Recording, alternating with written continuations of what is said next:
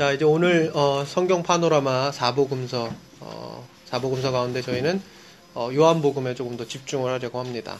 음, 요한복음 한번 펴보시겠어요? 요한복음.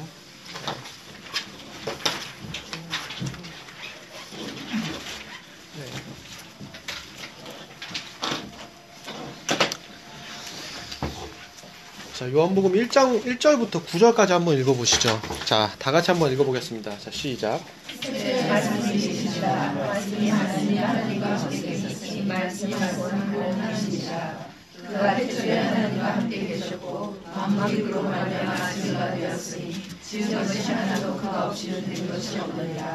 그 안에 생명이 있었으니 이 생명은 사람들의 빛이라. 빛이 어둠에 비치되 어둠이 깨닫지 못하더라. 하나님께로부터 보내심을 받은 사람이 있었으니 그의 이름은 요한이라.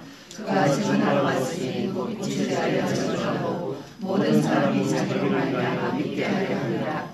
그는 이 빛이 아니요 이 빛에 대하여 증언하러 온 자라 참된 있고 세상에 와서 각 사람에게 비추는 빛이 있었나니 그가 세상에 계셨으며 세상은 그로 말미암아 지음받았으되 세상이 그를 알지 못하였고 자기 땅에 오게 자기 백성이 영접하지 아니하였으나 영접하는 자, 그 이름을 믿는 자들에게는 하나님의 자비라는 권세를 주시니 이는 혈통으로나 이쪽으로나 사람의 뜻으로 하지 아니하고 오직 하나님께로부터 난 자들이니라 말씀이 계시되어 우리 가운데 거하시니 우리가 그의 영광을 보니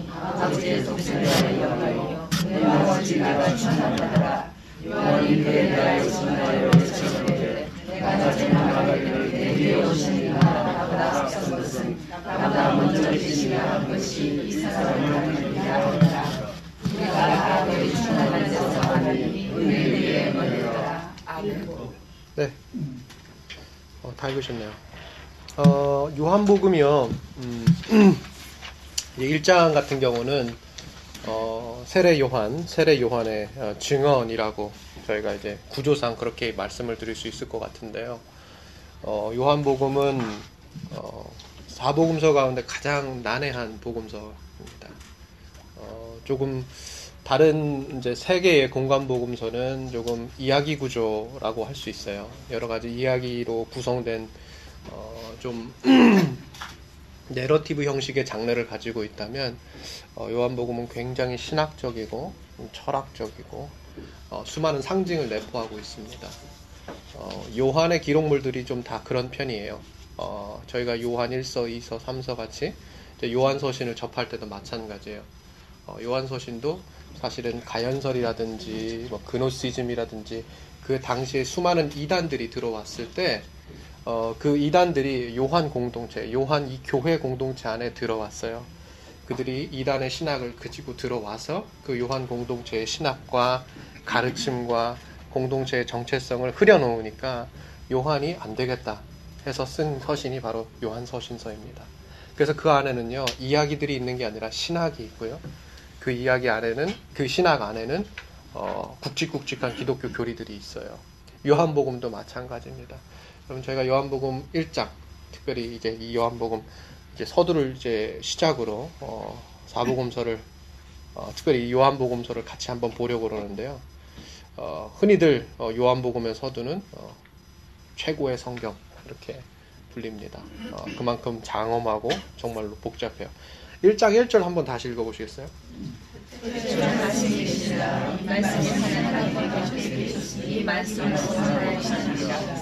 아, 굉장하죠. 시작이 어마어마해요. 태초에 말씀이 계시니라. 이 말씀이 하나님과 함께 계셨으니 이 말씀은 곧 하나님이시라. 여러분 이 뒤에도 계속해서 나오는데요.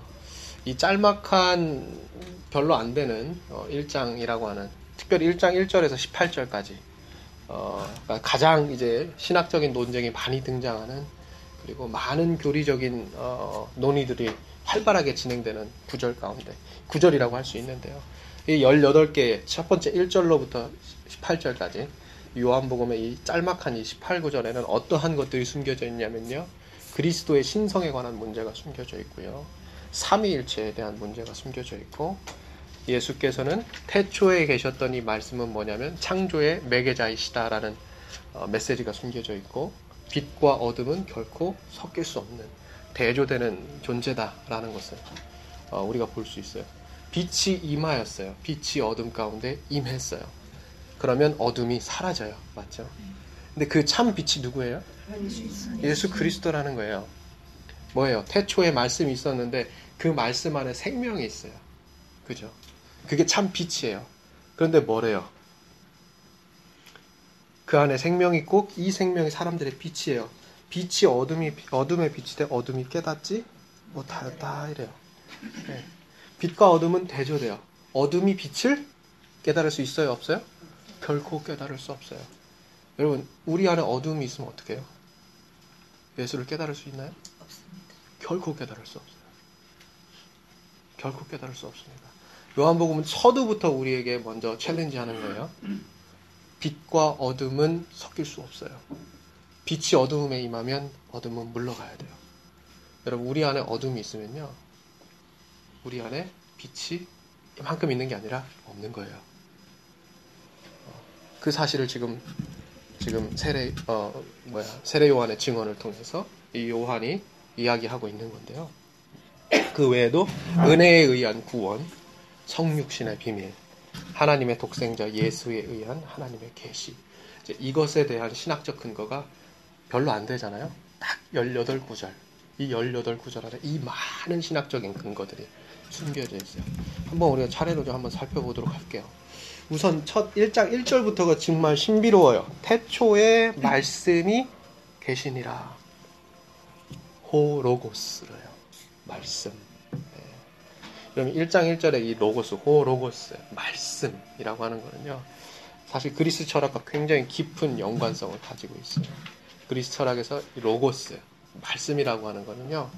어떠한 이성적인 원리 또는 우주를 한데 이어주는 어떠한 신적인 힘 이런 것들을 상징하는데요. 우리가 특별히 요한복음 1장 1절에서 봐야 되는 거는요. 그런 그리스 철학적인 원리다, 상징이다 라는 것을 넘어서요. 창세기 1장 1절과 더불어서 같이 봐야 돼요. 실제로 요한의 아, 요한의 관심은 뭐였냐면요.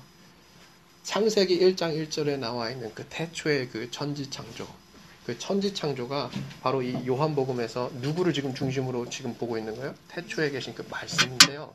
그 천지 창조에 누가 있었다? 예수 가 있었다. 그 결과적으로 뭘 얘기하고 싶은 거예요? 예수가 하나님이다라는 걸 말하고 싶은 거예요. 네.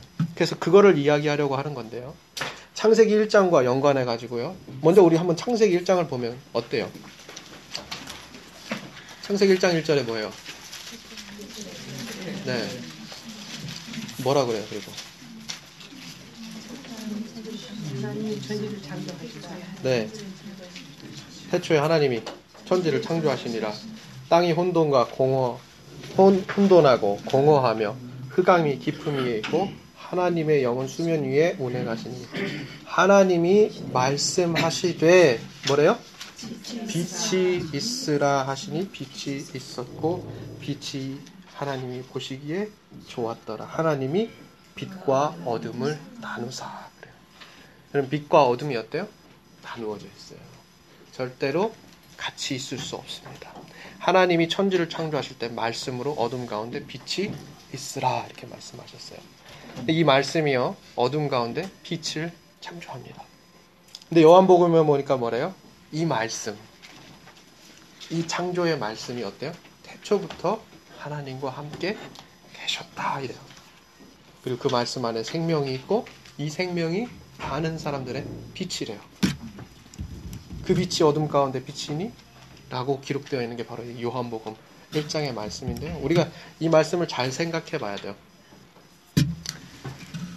이 말씀이 무엇인지, 이 말씀이 무엇을 우리에게 어, 가르쳐 주고 있는지, 태초부터 있었던 이 말씀, 이 창조의 말씀이 무엇인지, 우리가 요한복음을 통해서 알아야 돼요. 유대인들에게요 이 말씀은 태초에 하나님의 계시예요. 하나님께서 하시는 말씀, 창조의 말씀입니다. 그런데 우리 그리스도인들에게 이 태초의 하나님의 말씀, 이 창조의 말씀은 뭐예요? 육신을 입고 우리 가운데 거하신 분, 성육신한 말씀, 예수 그리스도예요. 요한복음은 지금 이 사실을 창조의 말씀이 성육신한 말씀이다라는 사실을 이어주고 있는 거예요.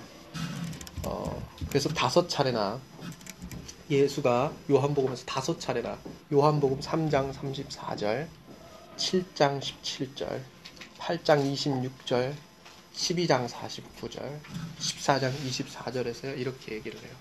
자기는 자신의 말씀, 자기는 자신의 말을 하는 것이 아니라 누구의 말을 하는 거래요? 자기를 보낸 아버지의 말을 전하는 거라 그래요. 그러니까 예수가 곧 뭐예요? 아버지의 말씀이에요.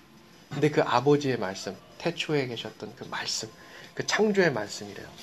예수가. 그럼 뭐예요? 예수는 성육신한 하나님의 말씀이라는 거예요. 우리 가운데 거하는 하나님의 말씀. 우리가 보고 듣고 만지는 하나님의 말씀. 예수가 뭐예요? 그 말씀이란 얘기예요.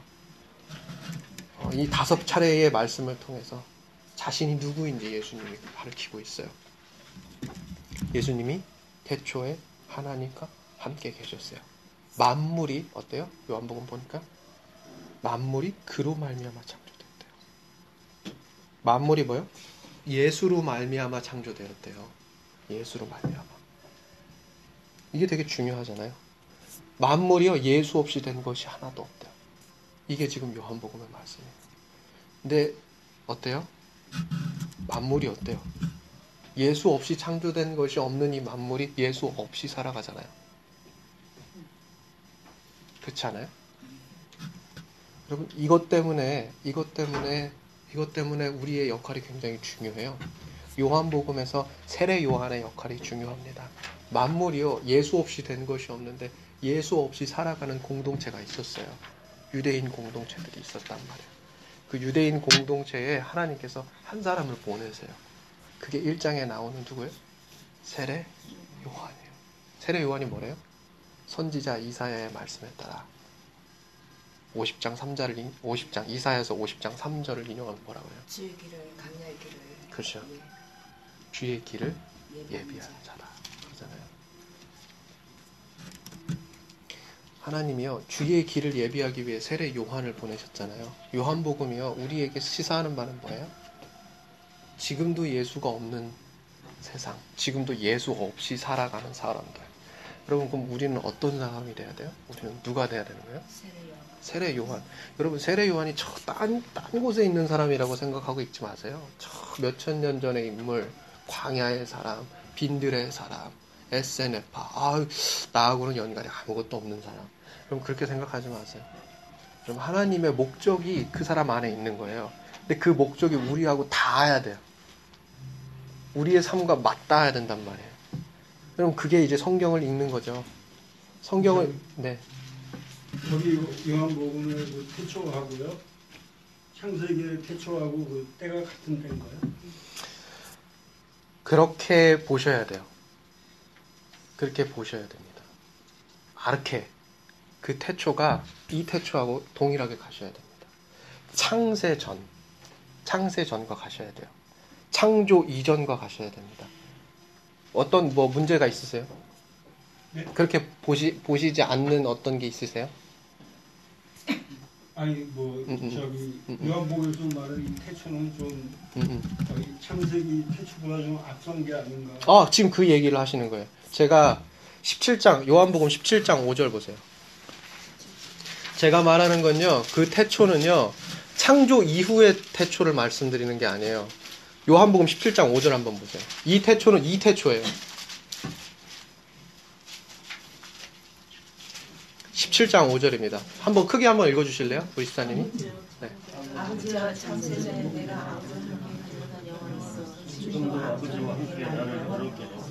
여러분, 그, 여기서 말하는 태초는 이거예요. 창세전. 네. 그렇게, 에, 생각하시면 되겠어요. 네. 자, 예수님이요, 그때, 창세 전에. 여러분, 창세 전에, 태초에, 그때 하나님과 함께 계셨어요. 근데 이게 함께라고 번역된 그리스어 프로스가 이게 되게, 어, 어, 되게 중요하죠. 하나님과 어, 친밀한 가운데 있었다라고 하는 전치사적인 표현인데요. 중요한 게 뭐예요? 지금 17장 5절에서도 봤잖아요. 하나님이 예수를 창조한 게 아니에요. 예수는 창조, 창조된 피조물이 아니에요.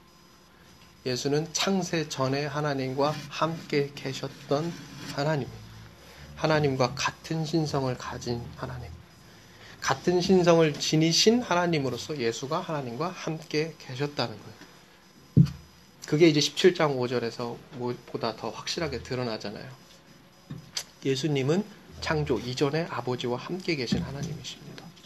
창조된 분이 아니라 창조의 이 경륜적인 사역, 이 역사가 이전에 존재하시고 하나님과 함께 하신 분.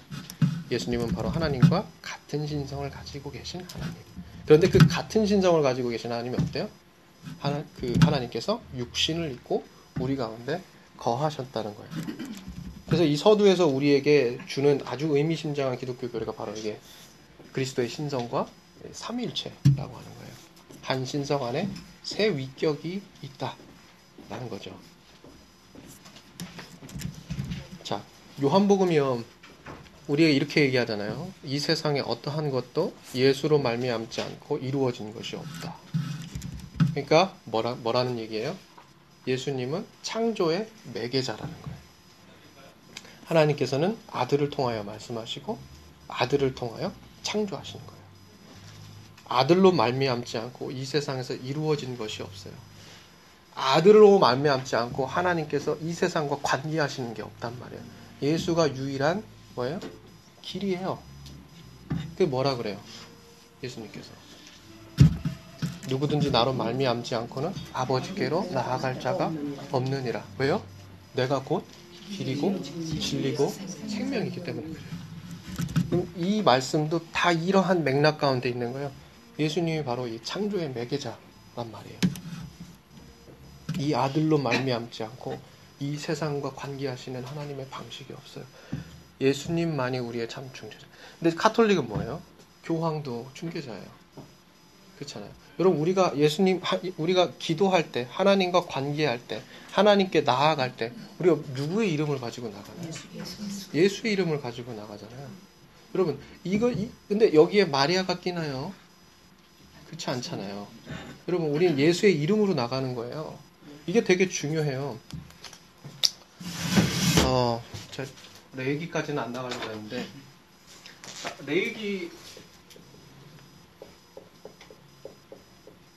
여러분 레이기 1장에 보면 그 제사에 대한 여러 가지 어, 이야기들이 그러니까 제사에 대해서 제사가 어떻게 이루어지는지에 대해서 이렇게 나오잖아요. 그렇죠. 제사 어떻게 해야 돼요? 여섯 가지로 되어 있는데 제사 어떻게 돼요? 말씀해 보세요. 처음에 뭐 배요? 제프에 데려갑니다. 처음에 데려와요. 어디로 데려와요? 성전으로 데려오잖아요. 동물을 데리고 와요. 그 다음에 어떻게 해요? 안수? 네? 안수합니까? 자, 이거부터 한번 보시죠. 근데 지금 이 여섯 개를 통해서 우리가 사실은 제일 봐야 되는 거는요. 여러분, 제사의 궁극적인 목적이 제가 뭐라고 말씀드렸죠? 하나님과 하나님과요. 하나님과의 관계 회복이에요.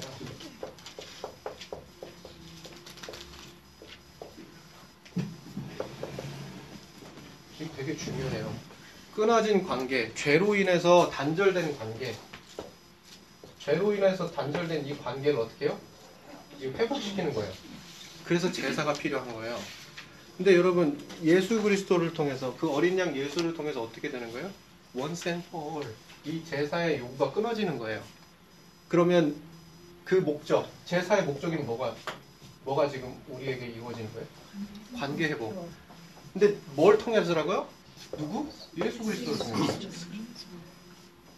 여러분 예수 그리스도를 통해서 이 문제가 해결되면서 제사에 대한 요구가 끊어지고 무엇이 이루어지는 거예요? 관계 회복이 예수 그리스도가 아니고서 이게 이루어져요? 안 돼요. 이게 하나 예수 그리스도만 그분만을 통해서 우리가 이것이 이루어지게 되는 거예요. 궁극적으로 우리가 뭐예요? 구원을 구원 구원까지 가는 거예요. 자 그런데 네. 음. 자, 히브리서가 더 단도직입적으로 얘기해요. 음. 1장 1절로 3절 한번 읽어보시겠어요? 히브리서 1장 1절로 3절 한번 읽어봐. 더 단도직입적으로 얘기하고 있어요. 자, 1장 1절로 3절입니다. 크게 한번 읽어주세요.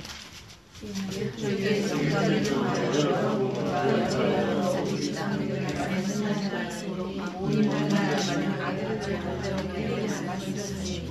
아들을 정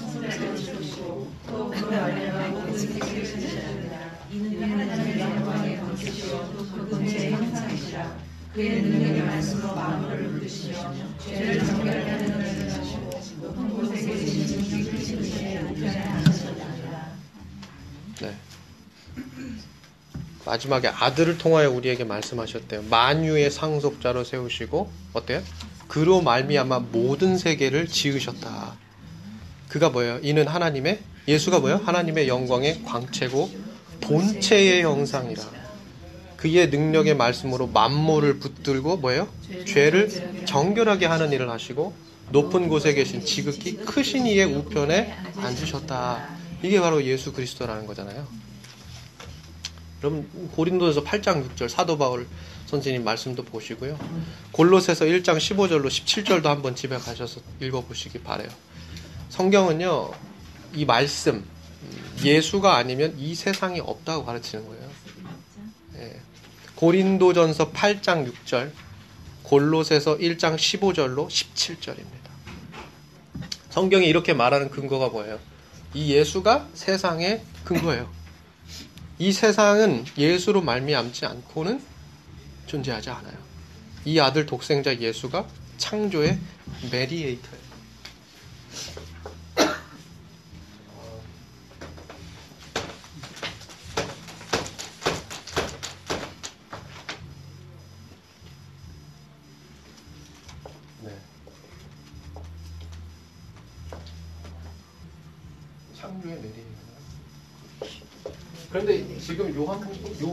말하는 게 뭐예요? 이 창조의 메디에이터가 뭐예요? 인카네. 그래서 어디까지 가는 거예요?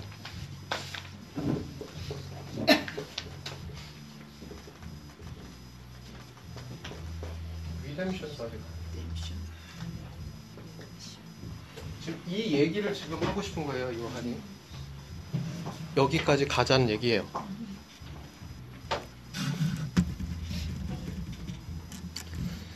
어둠 가운데 비치는 빛, 예수 그리스도.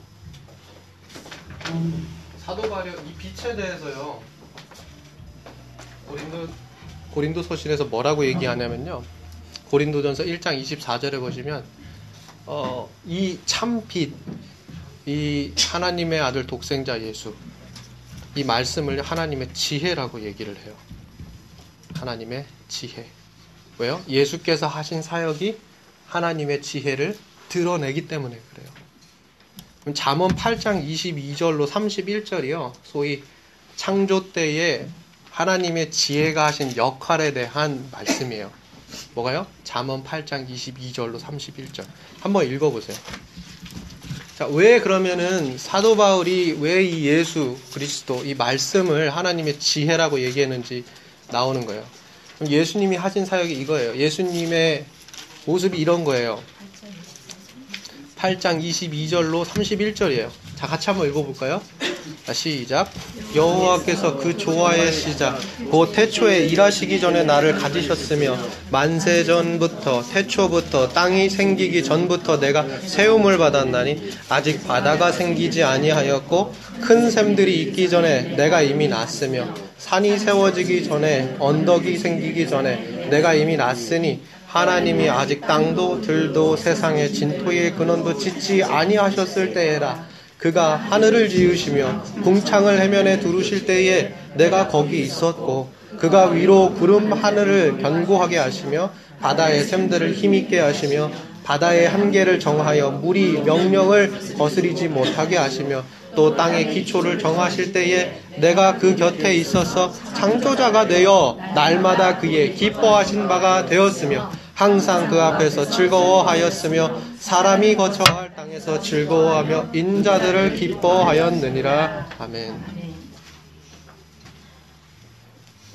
유대인들에게 이 말씀을 우리가 그리스도인들이 얘기하는 것처럼 예수 그리스도라고 얘기하면 당연히 받아들일까요? 안 받아들일까요? 안 받아들이겠죠. 근데 우리는 이게 누구예요? 성경의 모든 증언이 무엇을 향하고 있는 거예요? 예수님 이게 누구예요? 예수 그리스도를 향하고 있는 거잖아요. 여러분 이걸 부인하는 순간 우린 그리스도인이 아니죠. 그냥 유대인이 돼야 되죠. 자, 성경의 모든 증언 뭐예요? 예언자들의 모든 가르침이 어디를 향하고 있는 거예요? 예수 그리스도를 향하고 있어요. 잠언 8장 22절, 31절 뭐요? 창조 때에 하나님의 지혜가 한 역할이라고 하는 이 말씀이요. 지금 누구를 가리키고 있는 거예요? 예수 그리스도를 가르치고 있는 거예요. 왜 예수가 하나님의 지혜예요? 이 잠언 28장 22절로 31절을 통해서 우리가 알게 되는 거예요.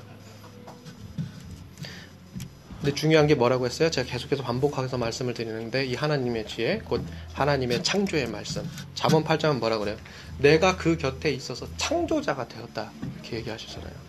네, 그 창조자가 되신 그 말씀, 그 창조의 말씀. 그것에 대한 예수의 이야기가 중요한, 중요해요. 근데 더 중요한 게 뭐라는 거예요? 이 태초부터 있었던 예수, 이 말씀이 뭐예요? 하나님의 성육신한 말씀의 이야기가 돼서 우리 가운데 거하시고 뭐요?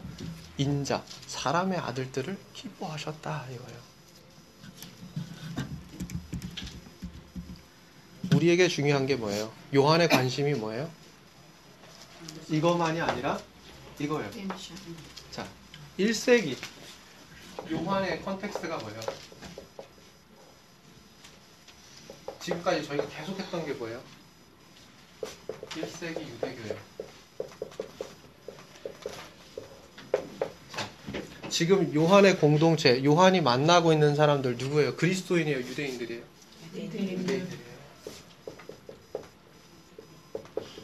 자, 유대인들과 소통하려면요. 유대인들이 알고 있는 걸 가지고 소통해요? 전혀 모르는 걸 가지고 소통해요?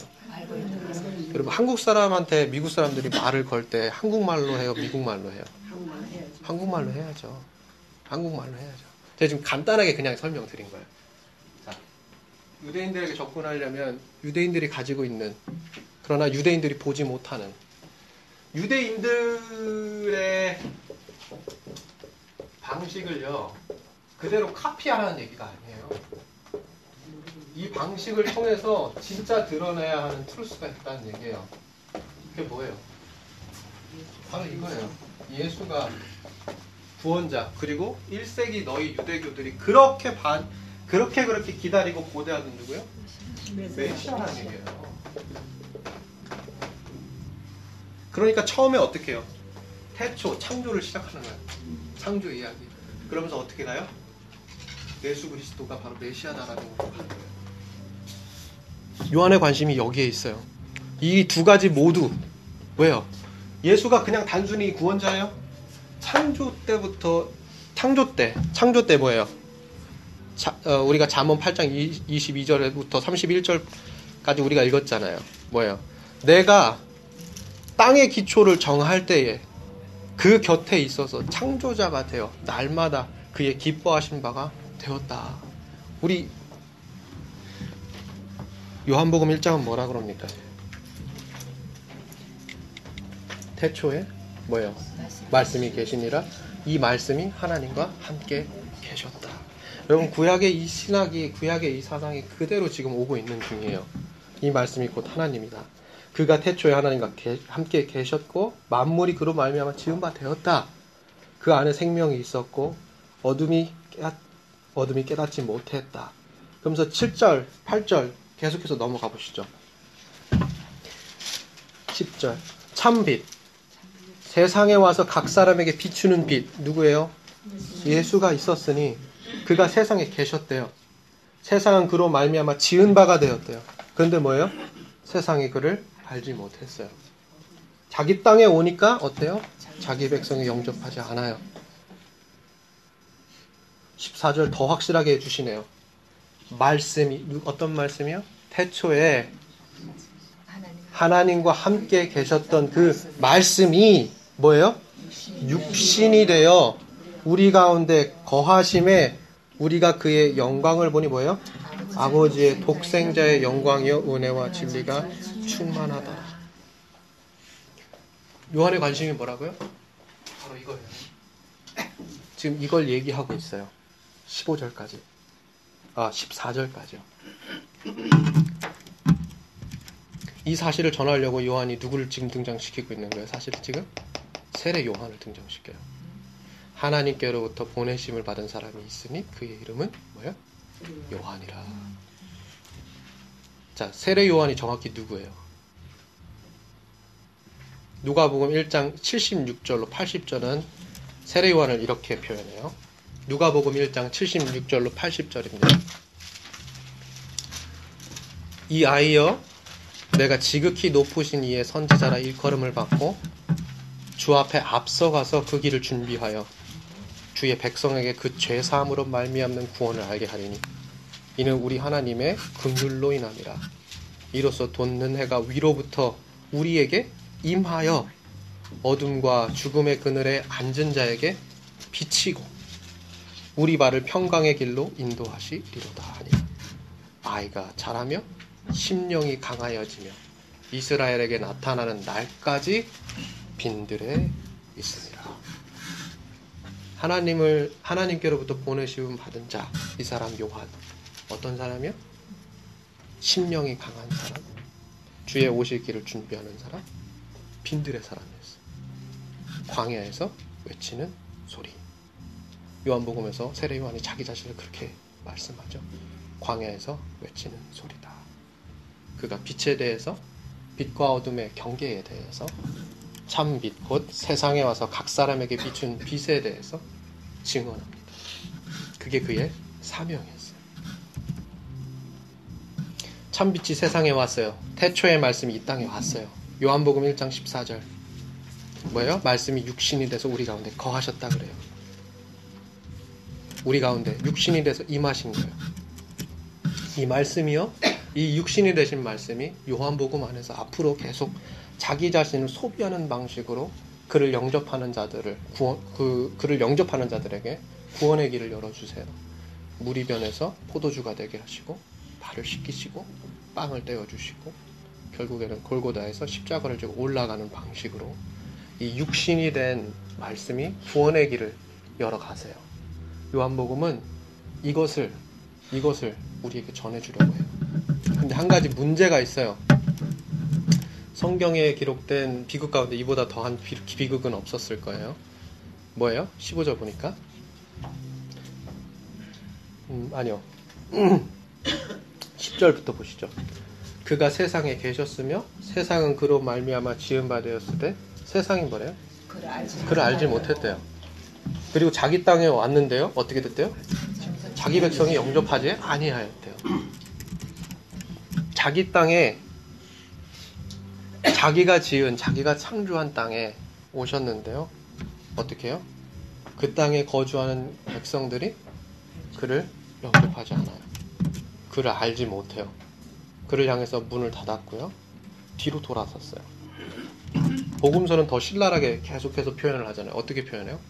경건한 사람들이 경건한 사람들이 예수를 반대해서 죽이려고 음모를 꾸미고 배신하고 잠들었고 거짓 증언하고 세 번이나 모른다고 부인합니다. 태형을 내리고 조롱하고 십자가에 못 박아요. 요한복음이 뭐라 그래요? 이 모든 것들에 대해서 이렇게 요약하는 거예요. 세상이 그를 알지 못하였다. 자기 백성은 그를 영접하지 아니하였다. 예수의 가르침, 예수의 표적, 예수의 예언자적인 행보, 제사장적인 가르침, 자비와 은혜와 사랑과 용서. 그럼 이거를요 공생의 기간 동안 수많은 사람들이 봐요. 제자들도 목격합니다. 근데 어때요? 여전히 예수를 예수가 누군지 모르는 거예요. 사도행전 부활 이후 때까지 제가 저번 주에도 말씀드렸지만 저저번 주인가요? 어때요? 제자들이요? 예수가 누군지 몰라요. 오순절 그 급하고 급한 그 성령의 바람이 그들에게 임하여 그들이 기도해서 그들이 성령의 임재를 받을 때까지 그들은 예수가 누군지 잘 몰라요. 예수의 가르침을 받았던 사람들이요 잘 그를 모릅니다. 그런데 세상이 그를 어떻게 알아요? 문제가 뭐예요? 그런데 이러한 무지가 그때뿐 아니라 지금도 어쩌면 우리 가운데 있을 수 있다는 얘기예요. 무지한 세상이 그 무지한 그 무지한 것들이 교회 안에도 계속해서 있을 수 있다는 얘기예요. 그럼 왜 세상과 왜 교회가 무지할까? 참 빛을 영접하지 못할까? 왜 온전히 나타내지 못할까? 단순히 예수를 몰라서 그래요? 우리가 생각해 볼게요. 정말로 그를 영접하는 걸 원치 않아서. 그래서 그렇습니까? 요한복음은 이렇게 설명을 해줘요. 3장 19절로 20절이에요. 왜 그러는지 요한복음 3장 19절로 20절을 이렇게 우리에게 설명해줘요. 한번 읽어보시겠어요? 시작. 3장. 네.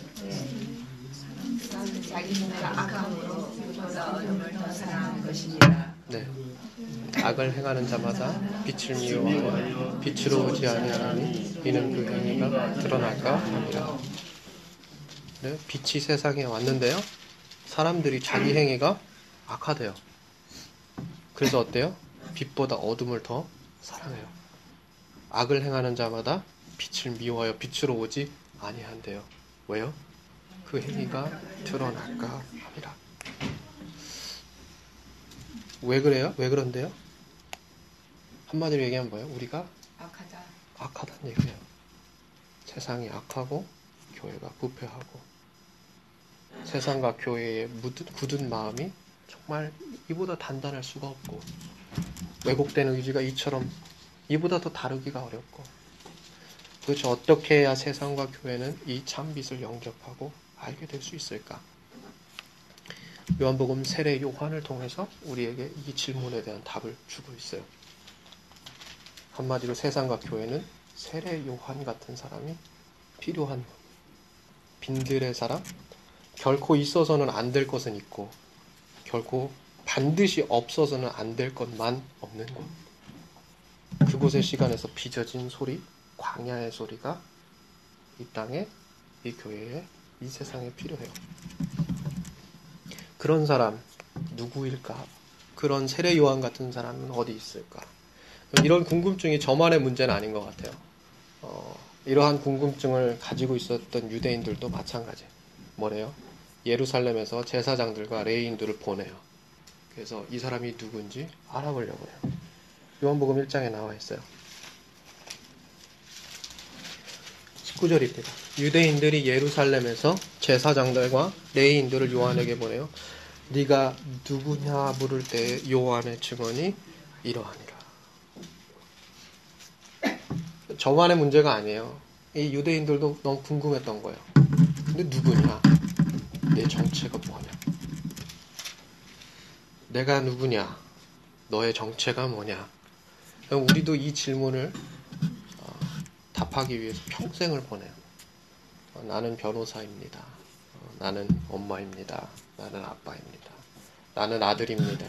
나는 누구누구의 딸입니다. 나는 그리스도인입니다. 나는 장로교인입니다. 나는 성결교인입니다. 그럼 내가 누구냐고 하는 이 질문에 대한 이 반응이요. 사람들마다 천차만별이에요. 근데 이 내가 누구냐고 하는 질문에 세례 요한이 어떻게 답을 하고 있느냐가 되게 중요해요. 세례 요한이 어떻게 답해요? 나는 그리스도가 아니라 그리고요.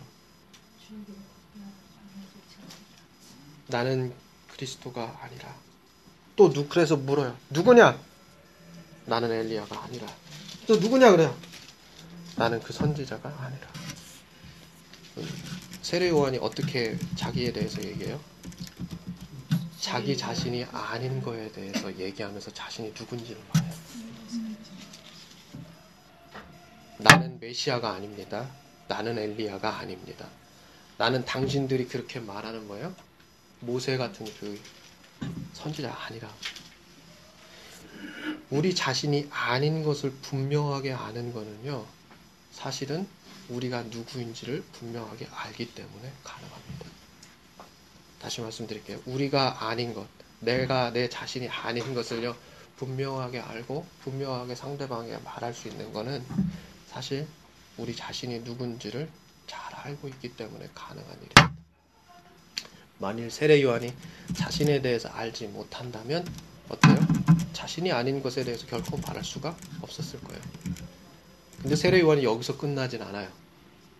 단순히 어, 나는 이런 사람이 아닙니다. 나는 이런 사람이 아닙니다. 거기에서 끝나지 않아요. 그는 또 어떻게 얘기를 해요? 자신이 누구인지를 밝혀요.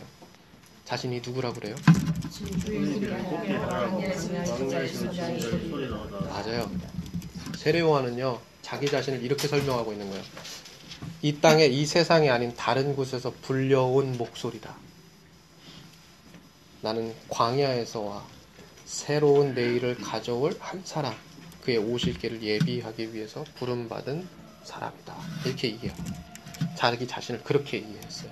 근데 이 세례 요한의 대답이 이들을 만족시키지 못한 거예요. 요한복음 1장 25절 보세요. 그 뭐래요? 다시 물어요. 네가 만일 그리스도도 아니고 엘리야도 아니고 그 선지자도 아닐진데 어찌해서 세례를 베푸느냐? 여러분 사실 이들의 질문 이런 질문에는요 이런 의문이 내포되어 있는 거예요. 세례 요한이 지금 이 유대인들이 여기는 그분이 아니라면 메시아도 아니고 엘리야도 아니고 모세라고 말하는 그 선지자가 아니라면 그의 세례가 도대체 무슨 의미가 있는가? 그가 그들이 그들 가운데 한 사람이 아니라면 그의 세례는요 구원에 관한 어떠한 직접적인 의미가 없어요. 그럼 왜 세례를 주고 있냔 말이에요. 왜? 왜 그럴까? 아주 다양한 문제가 이 질문과 얽혀 있어요. 그리고 세례 요한에 대한 궁금증이 그 당시 1세기에 이 종말론과 얽혀가지고 많은 이슈들을 자아내요. 저번 주에도 말씀드렸지만 1세기 유대교인들이요 로마에게 억압을 당하다 보니까 로마로부터 자신들을 구원해줄 메시아를 찾았어요. 기다렸단 말이에요.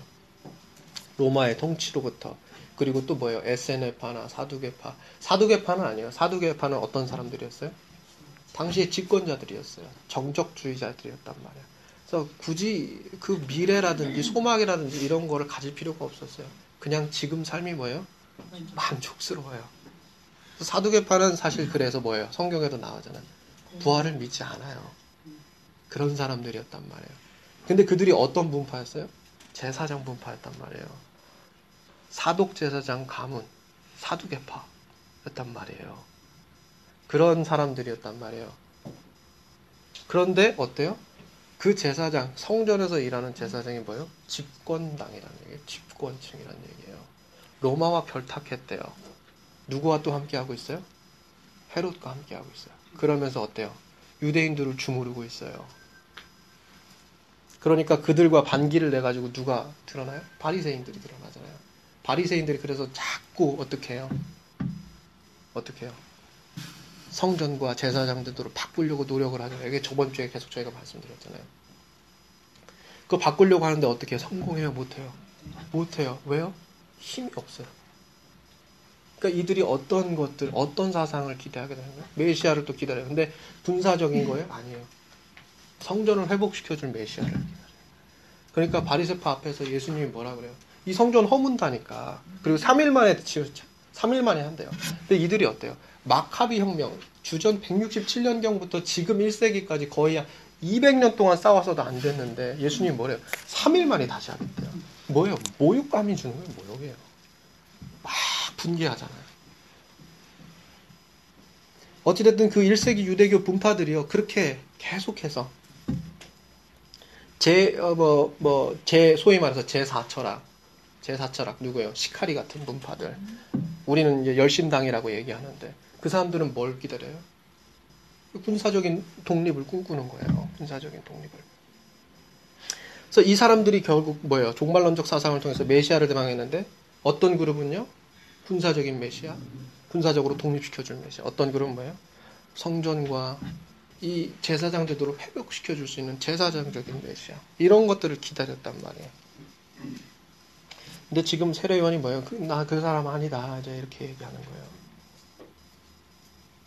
근데 우리가 또 이것뿐만 아니라 이 시대적인 배경뿐만 아니라 우리가 또 하나를 봐야 돼요. 뭐냐면요. 요한복음 다시 1장 가볼게요. 28절 보세요. 28절이요. 이 일은 뭐예요? 다시 한번 같이 읽어볼까요? 시작. 이 일은 요한이 베다니에서 일어난 일입니다. 뭐래요? 베다니에서 있었던 일이에요. 여러분 베단이라고 하는 땅을 잘 주목하셔야 돼요. 열왕기하 2장 5절로 14절을 보시면요. 여러분 이 베다니가요 어떤 지역이냐면요. 엘리야가 하늘로 승천한 지역이에요. 그러니까요 이 지역에 있는 사람들이요 엘리야가 다시 재림할 것이라고 하는 기대가 있었어요. 지금 왜 엘리야에 대해서 얘기를 해요? 왜 네가 엘리야냐 지금 얘기해요? 지금 여기가 어디 있기 때문에 베단이라 베단이에요. 제가 그 선지자에 대한 얘기를 했는데 그건 이제 신명기 18장 15절에 있어요. 제가 읽어 드릴게요. 신명기 18장 15절을 보시면 이래요. 내 하나님 여호와께서 너희 가운데 내 형제 중에서 너를 위하여 나 모세와 같은 선지자 하나를 일으키시리니 너희는 그의 말을 들을지니라. 이래요. 뭐래요? 이 모세와 같은 선지자가 올 것이래요. 여러분 이 종말론적 소망, 이 모세와 같은 선지자가 올 것이다라고 하는 소망은요. 이 외에도 성경 외에도 굉장히 많은 곳에 기록되어 있어요. 사도행전에서 특별히 3장 22절을 보셔도 나오고요. 뿐만 아니라 어 뭐 그 당시 이제 뭐예요? 사 이 세례 요한이 어디 파의 소속이었어요? SNF파의 소속이었고 쿰난 공동체에 있었잖아요. 그 쿰난 공동체들이요 성경을 저서 성경을 저술하고 있었어요. 근데 그 가운데에 제 그 쿰난 제 4동굴에서 발견된 테스티모니아라고 하는 문서가 있어요. 그 문서에서도 마찬가지 이들의 종말론적 기대에 대해서 서술하고 있어요. 근데 중요한 게 뭐예요? 이 쿰난 동굴이 어디하고 밀접해요?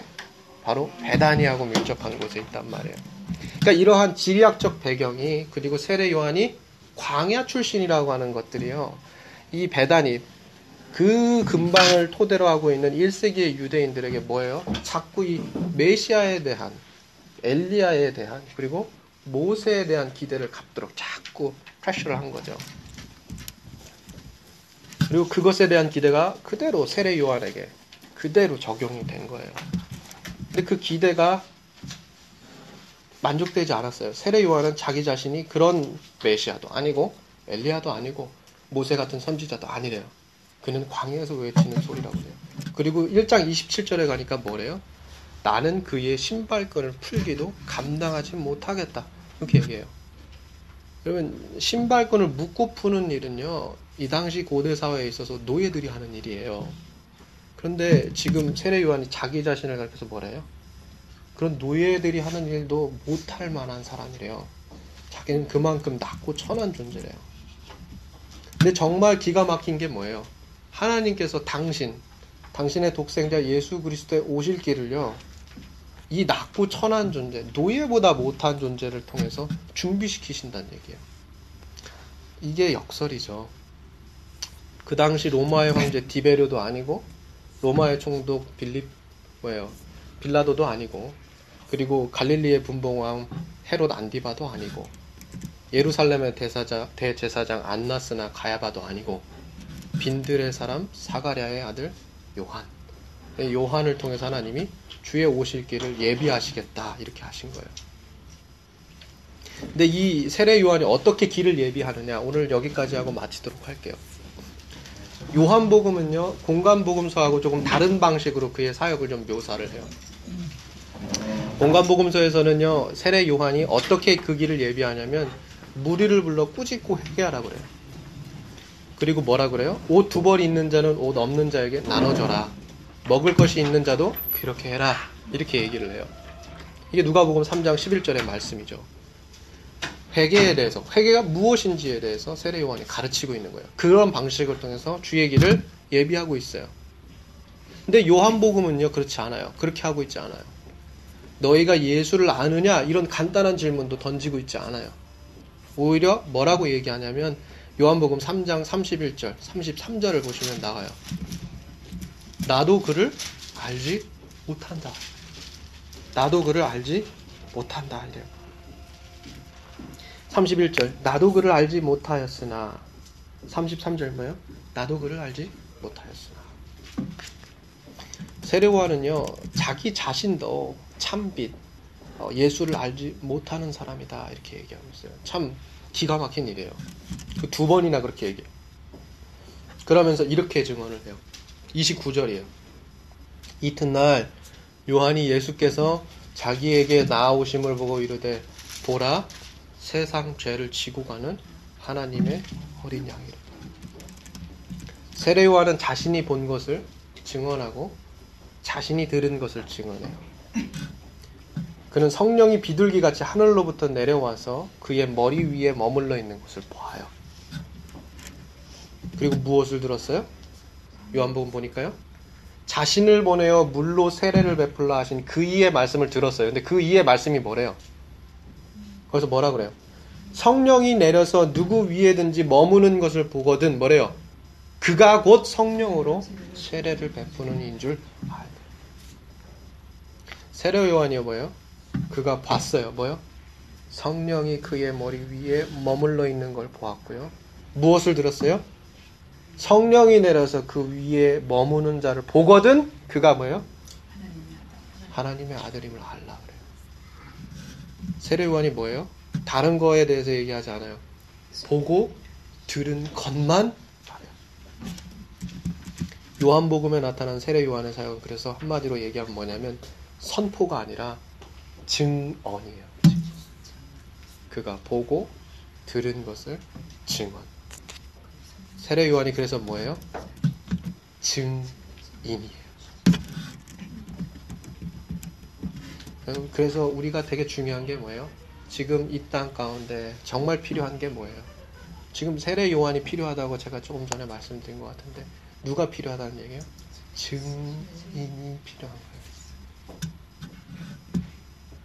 근데 그 증인은 무엇을 말해요?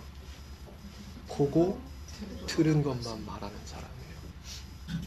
에모리 대학교에 있는 탐농 교수가요. 이 증언에 대해서 이렇게 얘기를 해요. 증인은 자원하는 사람이 아닙니다. 그들은 부름 받은 사람입니다. 그들은 보냄 받은 사람입니다. 그들의 증언은 인간의 경험이 아니라 하나님을 말하고 모든 생명을 향한 하나님의 주권과 다스림을 말합니다. 이것을 바르게 증언하는 것은 반드시 말뿐 아니라 행동을 수반합니다. 증인이 필요한 거예요. 증인에 대해서 지금 요한복음이요. 그 증인을 통해서 주의 오실 길을 예비하시겠다. 여러분 세상과 교회가 참 빛을 영접하지 않아요. 근데 그 빛을 영접하도록 그 길을 예비하도록 부름 받은 사람들이 있어요. 바로 세례 요한처럼요.